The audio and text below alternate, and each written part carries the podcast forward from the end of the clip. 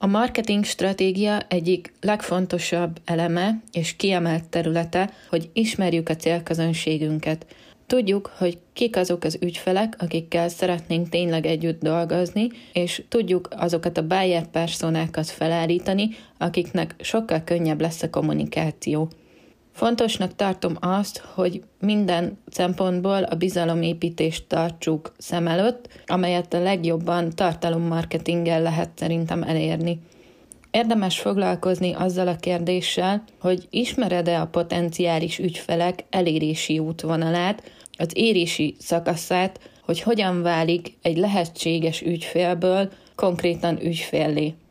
Nagyon fontos információ az, hogyha körökben gondolkodunk, akkor ebből a legszélesebb körből, a széléről már egy jó nagy hányada a célközönségnek kiesik, ugyanis ők lesznek azok, akik ugyan lehetnének a vevőid, de sosem lesznek. Nem fogod azt sem tudni pontosan, hogy milyen okból kifolyólag, de ők lesznek azok, akiknek bármilyen formában is kommunikálsz, bárhol is kommunikálsz, ők nem fognak vásárolni tőled. A maradék kör kéjában a látensek fognak elhelyezkedni, akik még nem tudatosak. Még nem tudatosult bennük, hogy nekik gyakorlatilag van valamilyen problémájuk, és erre a problémára te megoldást kínálsz nekik, de teljes mértékben nyitottak. Nyitottak, így elkezdenek követni, és érdekes, szórakoztató tartalmakat fogyasztani. Ha egy körrel beljebb lépünk, akkor már megérnek arra a titulusra, hogy lehetséges ügyfélnek tekintsük őket. Lehetséges, ugyanis érzékelik, hogy valami nincs rendben, valamit kellene tenniük, érzékelik a problémájukat, azért elkezdenek nézelődni tudatosan, információkat gyűjtenek, és ezáltal pedig előkészítik a döntésüket. A lehetségesből pedig érdeklődő ügyfél lesz, hogyha lépéseket is tesz ez irányban. Lépéseket tesz azért, hogy vásároljon. Itt már sokkal magasabb a tudatossági szint, és gyakorlatilag elkezdi azokat az információkat, amiket begyűjtött összehasonlítani, elemezni, és foglalkozik azzal, hogy melyik lehet az ő számára tényleg az ideális, a megfelelő döntés. Érdeklődőből pedig vásárló akkor lesz, hogyha hallott is rólad, és most szeretne vásárolni, most azonnal te meg tudod oldani a problémáját, gyakorlatilag fel tudod szabadítani őt.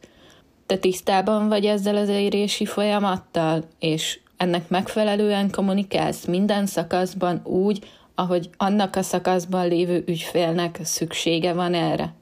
Nem tudom, hogy eddig ti foglalkoztatok-e ezzel tudatosan, de innentől kezdve mindenképpen megéri úgy csoportosítani a tartalmakat is, hogy különböző fázisokban, különböző típusú embereknek különböző tartalmakat, különböző információkat kell szolgáltatni.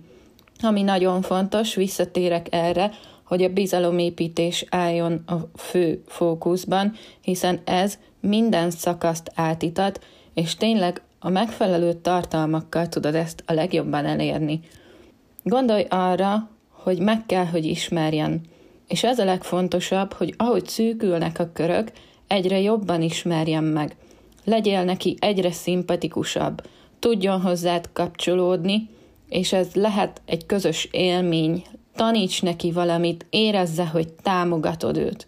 Amit tudsz adni, az ő neki segítség, és jobbá teszed gyakorlatilag az életét, vagy a vállalkozását.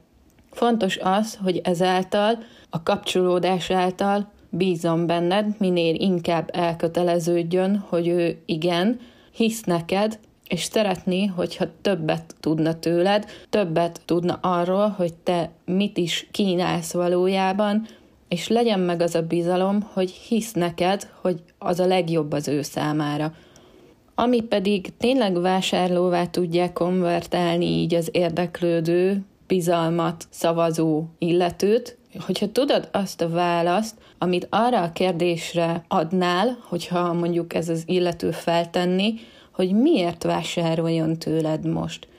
Ha te tudod a kérdésre a válaszodat, akkor már könnyebben tudod kommunikálni felé is. Gondolok itt arra, hogy vásárolj nálam most, mert ez egy új szolgáltatás.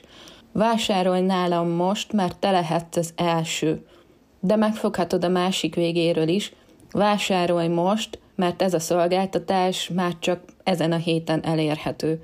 Azt is lehet, hogy biztos tapasztaltátok, hogyha részt vesztek manapság egy webináriumon, akkor különböző bónuszokkal látnak el, különböző bónuszok járnak, megvan esetleg az is, hogy milyen jelentkezési időszakban elérhető csak az a bónusz, és egyre csökkennek ugye ezeknek a számai, ahogy közelítünk a webinár időpontjához. Ezek mind-mind gyakorlatilag erre a kérdésre a válaszok a vállalkozótól. Arra felhívnám a figyelmet, hogy itt a hívó szó és a válasz a szolgáltatóként semmiképpen ne az legyen, hogy akciós, ne az legyen, hogy x százalék kedvezményt adok. Sokkal inkább az értékre hívjuk itt fel a figyelmet, amit te tudsz képviselni és átadni neki. Lehet egyébként ezt egy szülinaphoz is kötni, ezt is láttam sok vállalkozónál, vagy egy olyan mérföldkőhöz, amit ugye én magam is ünneplek, és gyakorlatilag ezáltal bevonni a közös ünneplésbe a leendő ügyfelet is. Kérdés az, ami szerintem jogosan felmerül bennetek is, hogy a jó ügyfelet hogyan tudom bevonzani. Mert odáig oké, okay, hogy rám találnak, de szerintem mindannyiunknak volt már olyanban része, hogy nem szívesen dolgozott valakivel együtt, vagy sokkal nyűgösebb volt ez a projekt, és utána megfogadta magának, hogy ezentúl ilyen ügyfelet nem vállalok. Az biztos, hogy amikor elkezded a célcsoportodat kutatni, és meghatározod azokat a buyer personákat, mert hogy lehet ugye több is, akkor biztos, hogy szűkíteni kell még rajta. Én nem találkoztam még olyan helyzettel, olyan vállalkozóval, vállalkozással, ahol ne kellett volna ezen dolgozni. Minél jobban megismered, minél jobban látod magad előtt, és akár meg is tudod személyesíteni, hogy te kivel, milyen ügyféllel szeretnél együtt dolgozni, annál könnyebb dolgod lesz ilyenkor. Találd meg ezt a szemét, akit nevezzél Petrának, Annának, Jóskának vagy Pistának, és tudd, hogy te neki kommunikálsz igazából. Tudd, hogy ő mit szeret, mivel foglalkozik, milyen tevékenységgel foglalkozik. És próbáld azt is feltérképezni egy kicsit, hogy ő neki mi a prioritása, mi az a kör, ahol ő tevékenykedik. Teszem azt fel, hogy ha ő mondjuk a turizmusban tevékenykedik, akkor legyen egy kicsit rálátásod erre a területre, akkor is, hogyha te eddig mondjuk építési vállalkozókkal dolgoztál együtt. De ugyanúgy, hogyha te édesanya vagy, akkor sokkal jobban tudod az édesanyák problémáját átírezni és megérteni, hiszen ugyanazokkal küzdesz, vagy küzdöttél te is korábban. Fontos az, hogy proaktív legyél, és igenis kérdezzél. Igen, menj elébe a dolognak. Próbálj meg olvasni, tájékozódni, tegye fel releváns kérdéseket. És gyakorlatilag ez az ügyfélútnak is a része, hogy ugye a kérdések, válaszok alapján egyre nagyobb élményt fogsz tudni nyújtani, egyre inkább érzik azt, hogy hm, te jártas vagy ebben is, hú, érti, hogy én miről beszélek, és hogyha még a nyomonkövetést is alkalmazod, amiről ugye egy korábbi podcastban beszéltem, akkor már egész magas szintre tudod emelni ezt az ügyfélkiszolgálást, ügyfélélményt.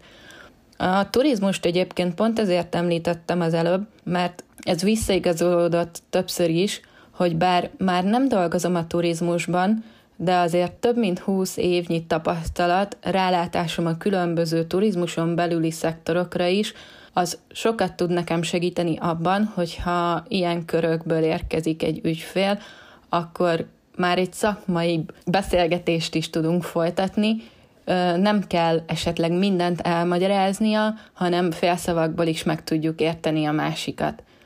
Nem egyszer tették fel nekem a kérdést már konzultáción, hogy oké, okay, oké, okay, célközönség, oké, okay, ügyfél, jó ügyfél, oké, okay, buyer personát fölállítunk, oké, okay, hol lakik, hány éves, nő, férfi, de ezen kívül mi kell még hozzá? Én ilyenkor tényleg azt tudom mondani, hogy a minél jobb megismerése mindent, de tényleg mindent, amit csak tudsz, azt írt föl, azt jegyezd fel róla. Tényleg adj neki egy nevet, személyesítsd meg, legyen egy általános profilja. Legyen egy profilja, ahol adsz neki egy nevet, tudjuk, hogy ő nő, férfi, idősebb, középkorú, fiatal, de írjuk oda azt is tényleg, hogy mik azok az érdeklődési körök, amiket ő szívesen olvas mondjuk, vagy kirándul, mik azok a szokások, amik mondjuk egy napját jellemezhetik. Milyen emberő valójában. Kedves, nyitott, segítőkész, vagy inkább visszahúzódó, kevésbé mutatja magát, úgy kell belőle mindent harapófogóval kihúzni. Hogyan viselkedik? Inkább online szeret beszélgetni, online meeting, az hatékonyabb, vagy inkább pont, hogy üljünk le személyesen, mert ott több mindent meg lehet beszélni, sokkal könnyebb kapcsolódni. Milyen érzéseket társítasz egy-egy ilyen ügyfélhez? Neked milyen érzéseid vannak, amikor rá gondolsz? Ő milyen érzésekkel tud távozni tőled? Mi az, ami a kapcsolódási pontot jelenti közöttetek?